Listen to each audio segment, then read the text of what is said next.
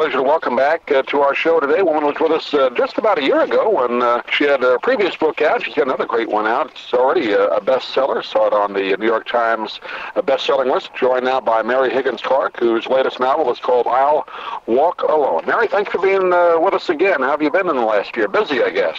Busy. You know, it goes too quickly. You know, you say last year and you go gulp with last month. But it's been a good year. Thanks very much. I hope yours has been too. It has been, yeah, busy, uh, like you say, but yeah, you don't want to you don't want to remind ourselves too much how time passes. But uh, but it's good when you're an author. You get a, a, about a book a year, I guess, is your has been your average, hasn't it? Yes, yes, I do a book a year, and sometimes you know Carol and I do a book together. My daughter Carol Higgins sure. we do the Christmas mysteries with her Regan Reilly, you know, continuing character, right. and my Alvirah. But we didn't do one last year because we both felt we needed a, a breath of fresh air and a little more time. Because we each do a book, you know, it, that comes out in April, and that would be besides the Christmas book. I, I get a chance down here. I grew up in New York, but I get a chance down here to listen to uh, to Don Imus. I know you go on with him quite a bit. Uh, I know he's uh, you're one of his favorite authors. That must be kind of fun to be on his show. Huh? Oh, it's fun because you know, you know, Don does not want to want to say I love you and you love me. It's always kind of a tennis game that you right. play. I mean, I was introduced once as having been there so around so long that I wrote the book of Deuteronomy. I said it wasn't Deuteronomy; it was Genesis. That's the reason I bring it up. I mean, he, he's such a great show for entertainment purposes, but he's great for authors. He's one of the few left, I guess, on a national level that gives authors a chance to really talk about uh, their books. So. About about about their books, and uh, no, we we have Carol and I go on together, and his shtick is, you know, why to Carol is why are you trailing your mother? And of course, she has 14 books of her own out as well as five. Sure. But, you know, he's nice to me. But then, of course, he asks about my husband. Well, what is that retired uh, executive of yours doing? Was he involved in the Wall Street? All these guys getting arrested as he and So, you know, that's the kind of banter, but it's fun. It is fun, yeah. Before we get into the, the current book, Mary, I was just thinking before we went on, uh, during the year, like when the previous book is out, do you get a lot of people that, that are your readers send you emails with ideas for future books, or how, does that happen to you, or, or do you have to kind of put that out of your mind so you come up with a totally unique idea on your own? Well, you see, you don't want anyone's idea because right you know, unfortunately, we're in a world of litigation, and people will say you stole my idea. Yeah. So the last thing I want is someone's idea, and unfortunately, we have to refuse manuscripts. Right. You know, unpublished manuscripts, because the author may say uh, she took that from my book that I sent her. So we we beg people not to send manuscripts in; they go right back out. And yet, you know, I do know what it was like to get my first book published. I do know about rejection slips. My first short stories were out for six years before the first one sold.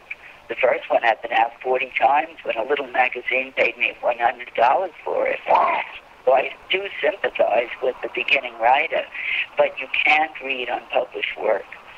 I always wonder, I'm sure you get a lot of letters and emails from fans, but I'm sure they always try and give you ideas. You have to sort of sort of edit those out, I guess, while you're you know reading your fan mail. But I uh, just wondered how that worked for you. But I always do if someone gives me, you know, wants to give me an idea. I say, look, that's your story. Right.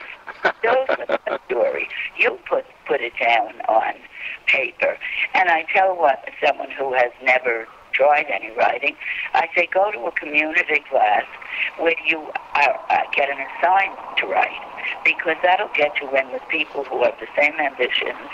I mean, in my first short story writing course all a thousand years ago, we formed a writers group out of it. We met for 40 years. Wow. And we met once a week, and I'm in a writers group right now.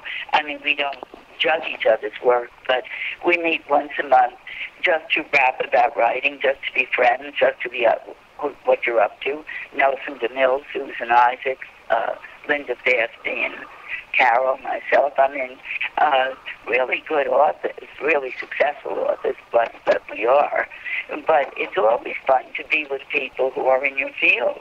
And for new people, I think it's the best thing they can do for themselves is sign up for a writing class, whether it's a novel, whether it's a short story, whether it's in a mystery field, you know, historical field. Uh, sign up because you're getting support, real support. And it is uh, like anybody in the, that has been writing. I've done not that kind of writing, but uh, you know, the broadcast business, it's a discipline. You have to force yourself to do it sometimes, right? Yes, you do. You do have to force yourself to do it, but the rewards are great if Yeah. you you stick at it. I mean, I can't not write. It's that simple. Uh, people say, uh, "Aren't you going to retire, relax?" And I said, "Well, what do I relax to? I don't like the ladies who lunch business. I'm not a gardener. I love pretty flowers. Uh, I am happiest when, after I've turned a book in, and then maybe two months passes, uh, then it's time for me to get up there because my mind is working and it's saying, "How about how about that?" And uh, in between phone calls this morning, I've been writing scenes of my new book. Oh, for the next one, that's great. Yeah. Well, this current one is called "I'll Walk Alone," and, and you deal with uh, something I think many people, unfortunately, have had to go through is is identity theft. Uh, I guess you're dealing a lot with technology and all that. That must have been kind of interesting to do some uh, research on that, right? And it's interesting to do it, but I thought it's not just identity theft, which is awful, but it's one more thing. A woman who looks like Zan's clone. Right. Zan is the interior designer who's the main character.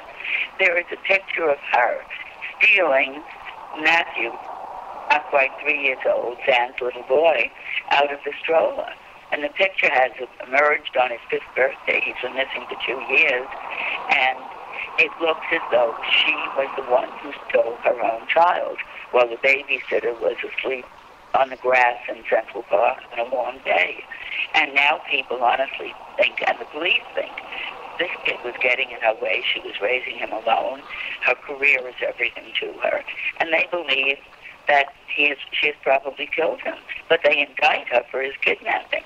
And everyone says, but it's obviously you're, you in that picture, obviously. Mm. And she is pleading with her friends, don't be sorry for me. Believe me, believe me. I am not the woman in that picture. I am not. So you can you imagine if you someone believes that you were a kidnapper? Sure. Even the saleswoman with- that she buys from in Saks Fifth Avenue said, "Well, you bought those clothes." She said, "I did not." She said, "Well, you bought them." So what can you do when you're surrounded by everyone turning either into an enemy or a friend who thinks you have simply lost it? Great premise. Yeah, uh, people are going to be interested in that. Of course, uh, the name of the book is called "I'll Walk Alone." It's published by Simon and Schuster. We've been talking with uh, Mary Higgins Clark, and uh, MaryHigginsClark.com is your website. People can get a hold of you that way, right? And uh, maybe get an autographed copy. I think they can order it that way over your website. Is that right? And on Facebook, of course, because I'm Facebook, right. The fan and.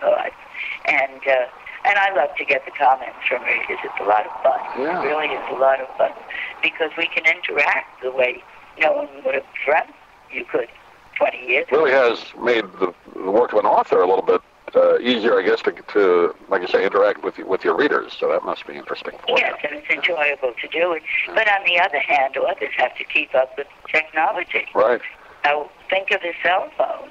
If a cell, if you are missing, almost everyone has a cell phone, and they can even tell where it is, Right. GPS, the cell general phone. vicinity. Right.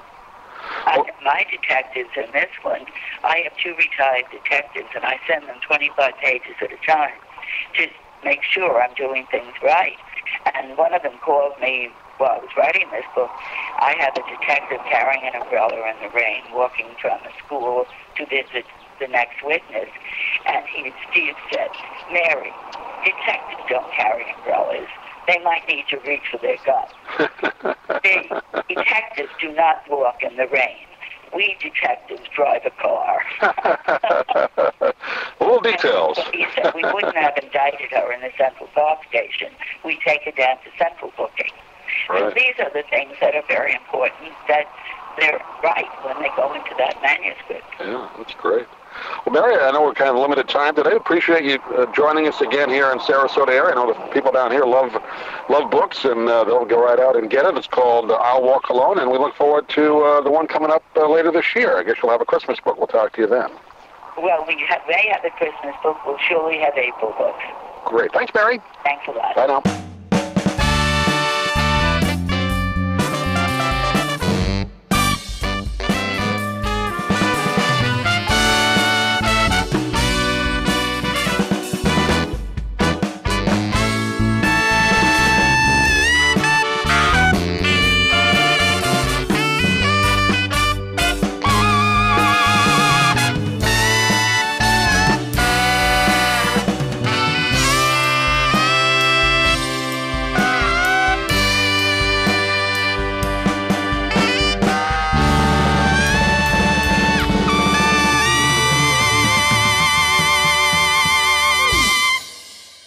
I'm Stan Brock. 30 years ago, I formed Remote Area Medical to help people overseas. But then we found generations of families in America isolated by poverty from the health care they need. Together, we can take dental, vision, and medical help to a million adults and their kids, right here at home in the United States of America.